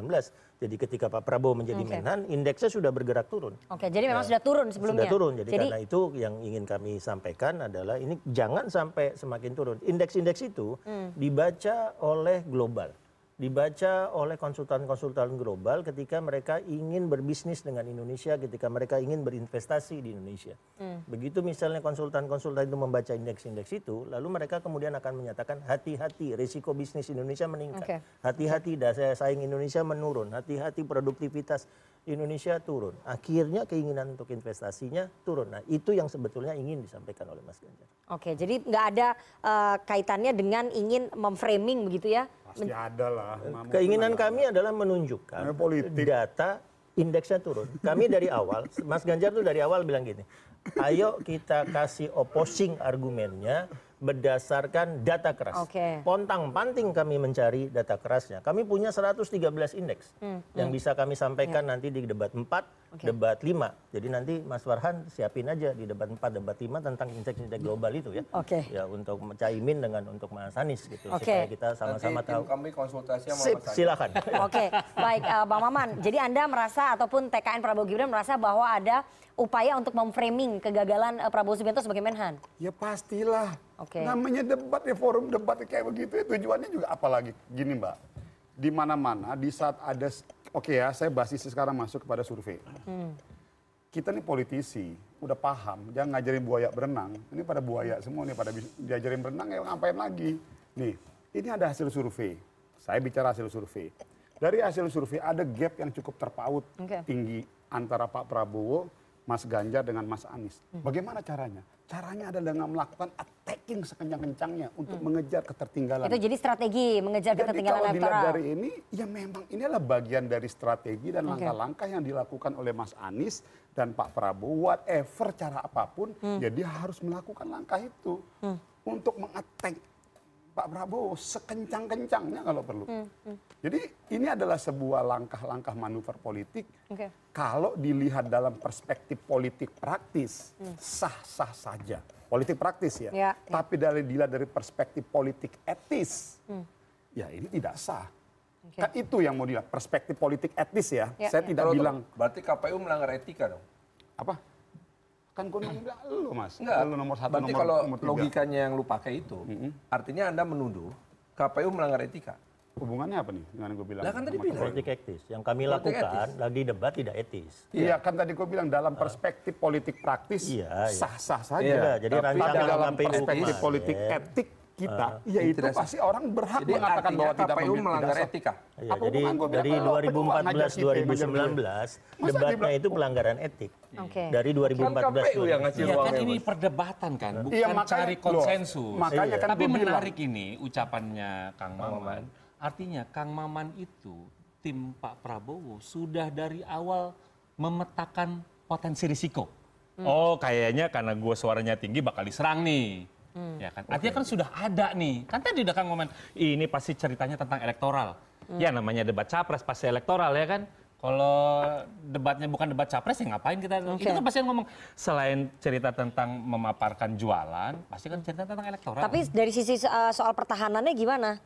nah, Isu it- pertahanan. Nah, itu yang memframing itu tadi dianggap memframing eh, kegagalan Pak Prabowo sebagai Menhan Loh, gitu Mas itu Enton. kan tadi saya bilang karena goalsnya adalah elektoral. Hmm. Jadi masing-masing kan pasti punya strategi. Hmm. Yang penting kan pada goalsnya. Oke. Kang Maman sih tadi udah metakan, ini pasti ini menyerang saya. Hmm. Tapi kemudian ketika serangan ternyata bertubi-tubi, wah jangan-jangan mitigasi potensi risikonya nih yang nggak pas. Oke, Ya maksudnya kan? mitigasi potensi resikonya Pak Prabowo yang Iya, kurang. jangan-jangan nggak nyangka nih ternyata satu sama tiga ini salaman pengen nyerang. Hmm. Lupa nih guru dulu tuh guru nyerangnya tuh sama. Hmm. Gitu loh. Ternyata mereka dari awal pak pak pak pak pak, pak. Loh kok saya serangan? Padahal Pak Prabowo saya setuju. Pak Ganjar. Tahu nggak siapa gurunya? Universitas Gajah Mada. Oke. Loh itu makanya. Tapi itu beda fakultas. Ya, ya, ya. Enggak, berarti memang Anda melihat juga eh, sepakat ya bahwa ada menurut klaimnya TKN bahwa ini adalah strategi untuk mendiskreditkan ataupun Bukan memframing. mendiskreditkan, tapi ini konteksnya ada elektoral. Hmm. Itu kita ini kita nggak Itu ngomong soal diskredit atau nggak diskredit. Ya kalau sudah tinggi, ya kalau soal namanya bertahan, menjaga biar nama saya jadi baik, ya itu soal saya. Kalau Oke, kami di oke. 03 itu sederhana. Untuk saya pribadi ya, ini debat saya yang ke-13 nih. Debat kemarin Capres Cawapres itu debat saya yang ke-13. Lalu kami mempelajari debat 2014, debat 2019 ketika Jokowi mengalahkan Prabowo. Oke. Ya, karena Jokowi berhasil mengalahkan Prabowo, ya udah ilmu itu yang kami pakai. Ya, ada beberapa ilmunya Jokowi yang kemudian diambil Gibran, TPID menjadi SGIE. Iya. Misalnya itu ilmunya diambil oleh Gibran. Tapi ketika ilmu Jokowi membicarakan tanah diambil sama Anies. Anies. Iya. Misalnya ketika ilmu Jokowi masuk ke masalah-masalah data-data data-data dan rekam jejak. Jokowi di belakang, ya waktu itu kan sama. Mas Ganjar punya rekam jejak sebagai gubernur, Mas Anies punya rekam jejak sebagai menteri sebagai gubernur, ya. Ya waktu itu Pak Jokowi punya rekam jejak sebagai gubernur sebagai wali kota, ya 12 tahun rekam jejak. Nah, itu yang Oke. kemudian disengaja dimunculkan. Ilmunya dari 2014-2019 karena ada satu kandidat yang sama, Pak Prabowo. Nah, itu yang kemudian ya dipakai saja. Yang berhasil kok dulu 2014-2019. Jadi nggak ada perubahan menurut Anda dari 2014, 2019 dengan 2024 ini Oh Pak banyak Prabowo? kalau perubahannya ya antara lain karena ini sekarang tiga pasang. Oke. Ya, karena tiga pasang dulu kan cuma dua. Menghadapi Pak Prabowo ini ada perubahan nggak dari 2014? Ya kita harus harus Artinya harus juga harus berubah. 01 seperti apa, Artinya 02 berarti kan seperti kita apa, sepakat 03 bahwa seperti tidak apa. ada tuh esensi tujuan untuk memperbaiki Kemenhan, memperbaiki alutsista. Nggak Oh, ada. jelas jelas ada dong. Masa nggak Ada? Jelas jelas ada. Ada, murni. Mas Ganjar kan bilang, Mas Ganjar bilang, Mas Ganjar kelemahan-kelemahannya. Iya benar, tapi Mas Ganjar bilang harus 1 sampai 2 persen dari PDB, harus pertumbuhan 7 persen, Oh, harus. Garda Samudra, harus pertahanan sakti, Kalau harus tadi- 5,0. Kalau tadi Bang Andi bilang gitu, gue jadi memikirnya, oh berarti nggak ada nih Enggak, sebenarnya enggak. Coba perhatikan, bangsa dan negara. perhatikan apa yang disampaikan oleh Mas Ganjar. Oke, Pasti baik. wajar kalau kemudian yang dituju itu adalah Prabowo. Enggak, misalnya gini ya, misalnya di 2014 Jokowi mengeluarkan doktrin baru, poros maritim dunia. Di 2024 Ganjar mengeluarkan dua doktrin baru, otonomi strategis, garda samudra. Ya, ada tawaran doktrinalnya. Tawaran doktrinal. Ada misalnya tentang Laut Cina Selatan, semua diplomat langsung telepon. Mas, ini beneran Mas Ganjar nawa- nawarin kesepakatan sementara. Ya. Mas Ganjar nawarin revitalisasi ASEAN. Iya. Ya. Semua ini UN, ini ASEAN Charter yang dibahas. Iya. Ya, mungkin publik nggak ngerti, Iya, tapi iya. begitu Mas Ganjar bilang kesepakatan sementara Laut Cina Selatan, diplomat ngerti. Mas Ganjar menawarkan sesuatu yang signifikan. Oke. Ya, Oke. sifatnya doktrinal, sifatnya strategi yang strategis. Jadi Baik. Mas Ganjar bukan ngomongin hal-hal yang ngambang-ngambang, tapi diplomat langsung tahu. Baik. Ibu Retno langsung tahu. Oke, kalau Mas Ganjar nanti presiden, Indonesia harus menawarkan kesepakatan sementara. Oke. Harus Untuk meredefinisi bebas ya? aktif menjadi Oke. otonomi strategis. Ini tingkat doktrinal yang diubah seperti dulu Pak Jokowi menawarkan poros maritim dunia. Baik, baik. Oke, terakhir Mas Hensat. Iya, jadi kalau kemudian eh, Mas Maman, Bang Maman nih kelihatannya, wah ini dua-duanya nyerang saya. Itu dalam sebuah kontestasi wajar gitu, karena Hmm, wajar. yang dianggap di atas angin ini Pak Prabowo sudah pejabat menguasai, dianggap menguasai itu pertahanan keamanan. Makanya Mas Anies dan Mas Ganjar perhatiannya tuh ke sana. Jadi kemarin juga pada saat menonton debat gitu ya, begitu Mas Anies nanya ke Mas Ganjar atau Mas Ganjar ke Mas Anies gitu ya, itu kita biasa aja tuh. Karena jawabannya kita Kayak tahu udah nih, kompakan begitu ya? bukan kompakan, pasti jawabannya dua-duanya keren, gitu. Kita nunggu nih pertanyaan ke Pak Prabowo, jawabannya apa? Dan dia kan Pak Prabowo sama aja tuh nangis, nangis, nangis, nangis. Hanya nak kemarin tentang substansi ya. Ketiga capres ini sibuk sekali mengambil hati dan merayu TNI Polri serta ASN. Iya, iya, itu itu itu betul. Tiga-tiga itu. Jadi Ya, ya. mudah-mudahan nih di debat keempat kelima ada nih yang ngomong tentang kesejahteraan rakyat. Karena jangan sampai kemudian ini tiga-tiganya fokus ke TNI Polri ASN, kesejahteraan rakyat, kesejahteraan wartawan yang nggak diperhatiin tuh. Oke, karena itu dianggap eh, salah satu poin penting dalam penyelenggaraan pemilu ya, TNI, Polri dan ASN. Loh, Tapi balik lagi salah, balik lagi salah menurut saya sih. kan, Oke. fokus ke materi dong, topik. Iya, Dia iya. pinter nih sekarang. Iya balik dong. lagi ke Tapi materi. itu tuh. disebutkan loh, Iya, oleh tapi ketiga capres berulang kan kali itu betul, Iya, itu disebutkan. Iya, iya. gitu. Nah itu disebutkan oleh ketiga capres. Ya, ya. nih kalau kata eh, orang gitu. satu lagi menurut saya yang kemarin eh, juga menarik menurut saya itu adalah bagaimana eh, Mas Ganjar di sesi terakhir itu sama seperti pada saat debat pertama dia berani ambil resiko, Oke, berani ambil resiko menyerang quote and quote ya Pak Ya. Prabowo ya padahal dia tahu di belakang Pak Prabowo tuh ada Jokowi. Hmm. Nah ini menurut saya resiko Baik. kedua yang diambil oleh Mas Ganjar Oke. dan kelihatannya dampaknya positif kalau berdasarkan hasil Kompas Oke. dan Drone Ya. Emprit. Oke, nanti saya terakhir akan nanya ke Mas Hensat seberapa uh, bisa terkonversi terhadap suara ataupun elektoral ya penampilan Nah. dari ketiga capres di debat semalam. Tapi jangan dijawab dulu Mas Hensat, kita harus jeda. Jangan ke mana tetap bersama kami.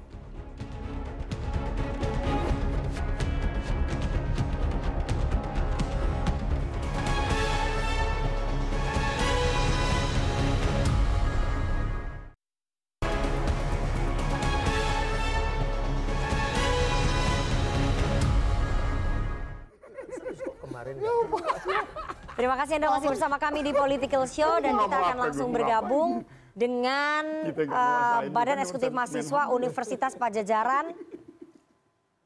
Sudah ada Haikal dengan Ya, Dimas, silakan yuk. Lebih di ini siapa Ya. dulu? Haikal dulu, Boleh, Mbak, boleh. Ya, silakan. selamat malam abang-abangku semua, semoga sehat selalu. Nah, ini perkenalkan saya Haikal, Ketua BEM Pajajaran. Ya, sebenarnya kalau pandangan saya tadi ya, melihat eh, debat kemarin dan juga statement abang-abang tadi, ini saya semakin sepakat dengan feedback Kompas sebenarnya. Dan juga saya rasa kalau tadi Mas Tantan bilang kayak Liverpool, saya ngerasanya justru debat kemarin tuh kayak Manchester United di eranya Jose Mourinho dengan pola parkir bis tapi tetap kalah di Old Trafford gitu. Kenapa sih maksudnya? Nah ini saya melihat, eh, jadi gini mbak maksudnya mbak, maksudnya adalah Pak Prabowo ini kalah di medan yang dia kuasai. Hmm, Dan seperti Manchester United main di Old Trafford. Terus oke. Trafford ya, Ya. dan kalah gitu kan. Ya ya ya. Nah, jadi sebenarnya ya karena selalu sibuk mendefense sampai juga dan selalu membahas masalah sifatnya data gitu ya. eh, ada hal yang sebenarnya kurang terbahas kemarin saya lihat dan juga kurang eh, terlihat bagaimana pendekatan diplomatik ataupun pendekatan hubungan bilateral yang seharusnya juga dibahas. Karena mungkin kita semua sepakat hari ini perang nggak cuma tentang senjata ataupun tentang Ya. alutsista, tapi juga bagaimana pendekatan diplomatik. Nah, Oke, saya pertanyaannya? sebenarnya pendekatan diplomatik itu dalam rencana pencegahan gitu ya, pencegahan atau mitigasi terkait konflik, itu mau pendekatannya seperti apa dan seperti apa hubungan yang mau dibangun dengan negara-negara seperti Oke. contoh mungkin dengan alliansi atau koalisi koalisi yang akan dibangun di negara-negara lain. Mungkin seperti itu, Mbak. Penasaran saya. Oke, oke. Pendekatan apa yang akan dipakai ya untuk menjaga hubungan dengan negara-negara lain? Eh, satu lagi, Iqbal Dimas, agak dipercepat. Ya, halo, selamat malam, Pak. Ya, siap. Selamat Oke, baik. malam. eh, sebelumnya, saya Iqbal, selaku Kepala Departemen Propaganda dan Aksi di Kemau Unpad. Nah, sebenarnya saya masih selaras ya dengan pertanyaan yang sudah disampaikan oleh Kang Haikal, Ketua BEM saya. Namun di sini saya lebih ingin spesifik gitu, berkaitan dengan diplomasi budaya. Nah, karena saya juga salah satu mahasiswa di Fakultas Ilmu Budaya, dan pada akhirnya saya kemarin tidak melihat gitu, bahwasannya di debat Capres itu hanya membahas tentang keamanan pertahanan, tapi nggak ada berkaitan dengan pendekatan lain, terutama pendekatan bud- budaya itu sendiri. Diplomasi budaya itu juga salah satu pendekatan daripada bagaimana suatu negara untuk membuka dan menjaga, bahkan merawat hubungan bilateral maupun multilateral itu sendiri. Dan bahkan eh, dari riset yang pernah saya baca juga, eh, diplomasi eh, budaya ini juga pernah dilakukan Richard Nixon saat membuka hubungan diplomatik ke Cina dengan pingpong diplomasinya ataupun dengan eh, Jepang yang mulai merekonstruksi daripada citra mereka yang menjadi penjahat perang di PED 2 dan pada akhirnya bagaimana mereka mulai membuka citra mereka yang baru dengan negara Jepang itu yang kawaii gitu, cinta bahagia dan Baik, sebagainya. Nah, baik. mungkin pertanyaan saya spesifiknya eh, bagaimana strategi, strategi realisasi yang dilakukan para capres baik saat paslon 1, 2 ataupun 3 dalam pendekatan diplomasi budaya. Sekian dari saya. Baik, terima kasih. Ini kayaknya nggak nonton nih eh, soal diplomasi budaya, karena Iya, kemarin ada, dibahas ada, tuh ada, ada. soal eh, Segmen tiga itu, tentang restoran-restoran, kemudian Topik apa tuh penyanyi-penyanyi kayak Rich Brian itu sempat dibahas tuh. Ini pasti nggak nonton. Iya. Eh, silakan, saya mungkin ambil yang tadi ya, yang pertama ya, apa pendekatan yang akan diambil oleh eh, capres Anda dalam menjaga hubungan dengan negara-negara lain? Silakan. Sebenarnya kemarin udah dijelasin juga. Ya, eh, di Kang Farhan. eh, forum-forum multilateral dan lembaga multilateral internasional tentu saja Mas Anies bahkan mengingatkan Mas Ganjar bahwa eh ASEAN loh gitu. Dan kemudian Mas Ganjar memberikan penekanan tentang eh, konsensus sementara ASEAN itu. itu kan artinya bahwa kita akan berfokus kepada ASEAN sebagai sebuah multilateral regional yang harus kuat karena seperti kata Mas Anies yang akan berhadapan dengan kekuatan global bukan Indonesia Hmm. tapi regional dan itu jauh lebih kuat. Ini terbukti kok. Uni Eropa sampai sekarang itu satu kesatuan. Ya, ya. Bukan bukan Jermannya yang kita hadapi tapi Uni Eropanya gitu. Hmm. Eh, apakah nanti akan meningkat menjadi sebuah fakta pertahanan ya belum tahu ya. Hmm. Belum memang kita mesti Jadi membicarakan pendekatannya secara apa? Soft power atau gimana? Hard power atau harus kombinasi? soft power, harus soft Oke. power. Karena yang namanya kemudian diplomasi budaya, eh, sayangnya nggak kesebut nih, tapi sebetulnya ada satu kalimat menarik dari Mas Anies yang kemarin tuh mungkin beliau lupa, yaitu Apa? diplomasi soto dan sate. Oh, Oke. Diplomasi soto dan sate ini bagian dari eh, hadirnya kita sebagai bagian dari yang makanan enak Indonesia itu nggak cuma rendang loh, Hmm. yang susah bikinnya. Ada yang gampang bikinnya, namanya soto sama sate. Gitu. Itu bagian dari itu. Oke. Dan juga eh, rencana kehadiran kembali seorang presiden Indonesia di sidang umum PBB. Oke, baik. baik. Jangan pernah dianggap remeh. Oke, oke. Itu penting sekali Baik. setiap bulan September setiap tahun dan itu harus ada yang Hmm. namanya Malam Budaya Indonesia. Baik, baik. Oke, kalau dari paslon 2? Kalau dari paslon 2 apa yang sudah apa yang disampaikan oleh Mas Farhan dan saya yakin Mas Farhan tahu banget kan Komisi 1 itu kan sudah secara tidak langsung dilakukan oleh Oke. pemerintah hari ini. Hmm. Satu. Tinggalkan yang perlu dilakukan adalah penguatan, penyempurnaan semua yang sudah dilakukan. Nah, kalau kita bicara pada konteks pertahanan dalam konteks secara keseluruhan ini kan sama kayak badan kita, Mbak. Hmm. Sama kayak diri kita. Hmm. Diri kita itu kalau lo mau lihat orang melihat kita punya wibawa, yang pertama secara ekonomi kita harus kuat, Oke. secara fisik dalam konteks tadi kekuatan pertahanan, Hmm. alutsista segala macam harus kuat. Yang ketiga karakter kita, karakter diri. Lalu yang terakhir tadi mungkin pendekatan kebudayaan, tentunya gaya. Mohon maaf ya, misalnya ada etnis orang Jawa, pasti gayanya karakternya berbeda dengan dia orang Batak, Hmm. dengan orang Melayu, dengan orang Papua, dengan orang Sulawesi. Tapi itu adalah bagian dari membangun Oke. membangun Ya. karakter diri dan kewibawaan diri. Nah, yang mau ditunjukkan oleh Pak Prabowo kan sebenarnya kemarin itu kan secara general kan itu Hmm. bahwa kalau kita melihat dalam konteks Ya. pertahanan ke membangun kewibawaan tidak hanya sekedar dilihat dalam konteks misalnya oh alat Ya. perang, tapi ekonomi kita juga harus kuat Hmm. seperti ini seperti ini. Itu kan sebetulnya mau Oke. dipertontonkan oleh Pak Prabowo. Tapi karena strategi beliau-beliau ini kemarin Mas Anies Ya, dan Mas Ganjar ya, ya. berhasil hajar-hajar Oke, oke. terus dalam rangka untuk membangun opini publik ya akhirnya Baik. jadi Ya, berhasil. begitu. Oke, silakan Mas Andi. Ya berhasil, tetapi Ya, kan substansinya kan tidak dapat gitu. Oke, silakan Mas Andi. Eh, ya yang kami bicarakan dengan Mas Ganjar ketika kemarin misalnya keluar ketika ditanya tentang Laut Cina Selatan ya. Hmm. Terus Mas Ganjar mengatakan DOC dengan COC-nya itu terlalu lama. Hmm. Udah 23 tahun Ya.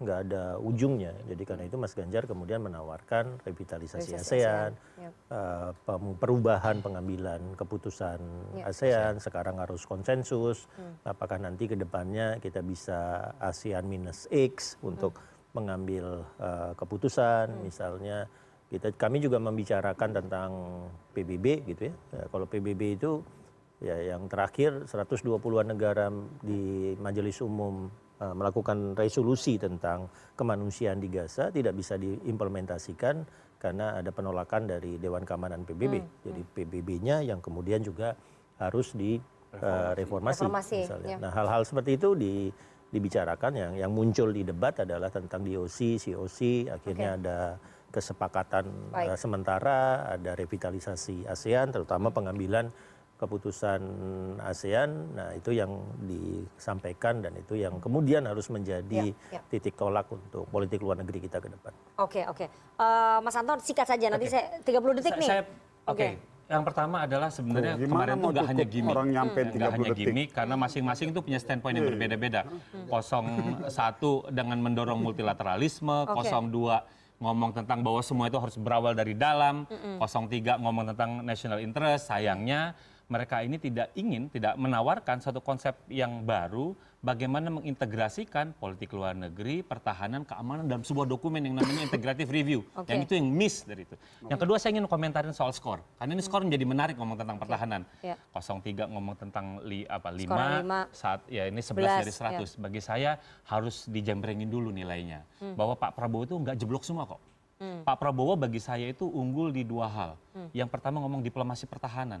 Dia bagus karena itu tidak dikerjakan oleh periode sebelumnya. Oke. Yang kedua soal sinergi dengan Kemlu. Hmm. Ini juga bagus karena sebelumnya tuh nggak ada me, Kemhan, eh, Menhan yang singgah Ya. ke Menlu datang. Oke. Tapi jeblok pada tiga hal. Hmm. Yang pertama adalah perencanaan. Oke.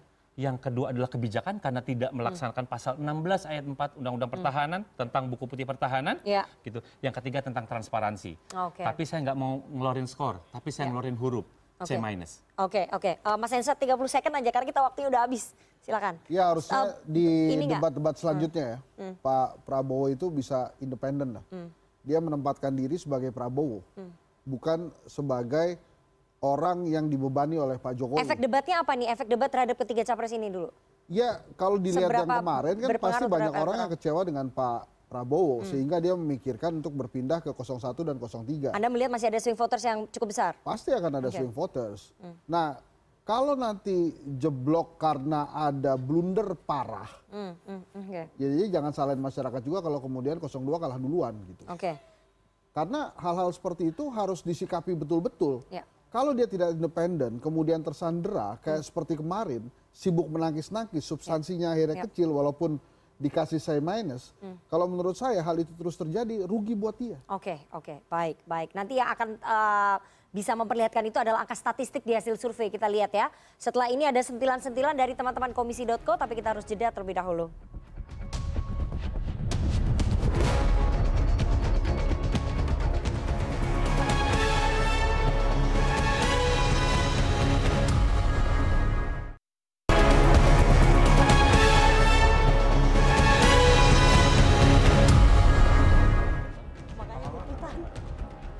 Assalamualaikum warahmatullahi wabarakatuh. Waalaikumsalam warahmatullahi wabarakatuh. Tepuk tangan untuk kita semua yang hadir malam hari ini. Seperti biasa, CNN tuh selalu datang dengan tamu-tamu yang luar biasa. Hmm. Tapi jujur hari ini ada narasumber yang aku agak kecewa sebenarnya. Siapa? Kita kedatangan Bang Hensat, Kenapa? sosok pengamat politik yang jahat. Kenapa? Kenapa gitu? Ih, lupa kok. Kita setiap minggu hadir di sini yang duduk di kursi itu selalu Bang Adi Pray. Sekarang direbut jobnya sama Bang Hensat. Saya setuju sama si Gemoy ini bang. Kamu kenapa ikut-ikut? Saya setuju sama dia. Kayak abang coba bayangin perasaan Bang Adi Pray di rumah bang. Ya. Pasti Bang Adi Pray di rumah lagi nonton acara ini sambil mikir harusnya gue yang di situ. Benar. Emang gue yang di roasting enak ya? Semua di roasting, oke. Tapi memang, tapi memang kalau kita bayangin ya kalau jadi Bang Adi Pray. Hmm? Bang Orangnya nggak ada loh. Nggak apa-apa. Soalnya dia- kita dia lagi nonton sekarang. Bang Adi Pray mungkin dia udah cerita sama teman-temannya. Wah, gua setiap minggu selalu ada di CNN. Tiba-tiba sekarang teman-temannya nonton. Yang dilihatnya adalah Bang Hensat. Teman-temannya pasti di rumah lagi mikir, hmm, Adi Pray sekarang gemoy. Pasti lagi mikir begitu. Gak tahu. Kita nggak tahu. Tapi kita masuk ke tema sekarang ya. Tema kita kali ini adalah debat capres ketiga yang sangat panas kemarin. Uh, panas Dan bukan cuma pada saat debat ya, tapi di sosial media juga panas. Hmm. Banyak netizen yang berkomentar sangat jahat. Nih, saya bacain salah satunya. Kita nih. lihat ya, Kita komen-komen netizen yang jahat Ya. Ya. Nih, salah satu komentar dari netizen. Menurut gua, debat capres kemarin yang paling bagus Pak Ganjar. Hmm. Outfitnya. Eh, ya benar. Betul. Karena emang bagus, emang Ya, bagus. ya, memang bagus di sini. Ini juga ada lagi di Instagram, Mbak Hmm. Nana, komennya. Kalau menurutku skor semalam Ganjar 90, Anies 95, Pak Prabowo 180. Tensinya di sini. netizen bang, netizen. Bukan kita, bukan kita, bukan kita. Netizen. Ya, ya. Netizen. Ya. Tapi memang banyak banget kejadian-kejadian yang bikin panas. Hmm. Kayak beberapa waktu yang lalu. Ya. Ada kejadian Pak Anies lagi kampanye, telinganya digigit. Hmm, terus? Ada pria misterius datang menggigit telinga Pak Anies. Hmm. Untung itu Pak Anies orangnya legowo nggak emosian. Bayangin kalau orang itu datang menggigit telinga Pak Anies, Pak Anies nggak terima telinganya digigit balik. Nanti acaranya jadi gigit-gigitan. Yang tadinya desak Anies berubah jadi gigit Anies. Kita nggak mau. Kita nggak tahu. Kita nggak mau. Ya, Kita nggak tapi mau. di sosial media juga banyak netizen yang kecewa karena pada saat debat capres kemarin Pak Anies dan Pak Prabowo tidak bersalaman. Oh iya benar. Dan menurut saya wajar. Iya, kenapa? Iya, karena pada saat debat Pak Anies sama Pak Prabowo itu tensinya tinggi sekali, sangat panas debatnya. Oke. Saya juga kalau jadi Pak Anies mau salaman sama Pak Prabowo mikir dua kali. Oh iya benar. Iya kan? Masih mikir, ya, Jadi iya, kalau iya. saya salamin dipukul nggak nih saya nih? Iya benar, benar, Iya benar, kan? benar. Karena maksudnya kalau eh, debat kemarin ya, debat kemarin sangat panas. Kita saya yakin ya, sekarang itu Pak Anies kalau misalkan pergi ke satu tempat, itu pasti mikir-mikir, nanya ke temennya gitu. Di sana ada Pak Prabowo nggak? Kalau ada saya nggak mau Khawatir, yang sana. khawatir. Agak takut saya. Tapi ada yang bisa kita petik dari debat kemarin. Kalau Hmm. kita lihat KPU merubah susunan posisi berdirinya. Ya. Debat yang pertama. diundi. Oh diundi ya. Ya, ya, ya. Yang pertama kita lihat. Yang pertama posisi yang di sini ini ada Pak Ganjar, Pak Prabowo, habis itu Pak Anies. Hmm. Debatnya panas. Ya. Oke. Oh mungkin akhirnya dipisah mungkin. Ya, ya. Dipisah jadi di sini ada Pak Prabowo, Pak Ganjar, Pak Anies. Oke. Makin panas debatnya. Ini mungkin aku mau ngasih saran aja. Kalau pengen debatnya kondusif, ada caranya sebenarnya. Gimana? Posisinya itu diatur. Di sini Pak Ganjar, di sini Pak Prabowo. Pak Anies. Pak Anies? Eh, di periode berikutnya. Nama saya Aldo. Nama saya Dito. Terima kasih. Oke, oke, oke, lucu, lucu, lucu, lucu.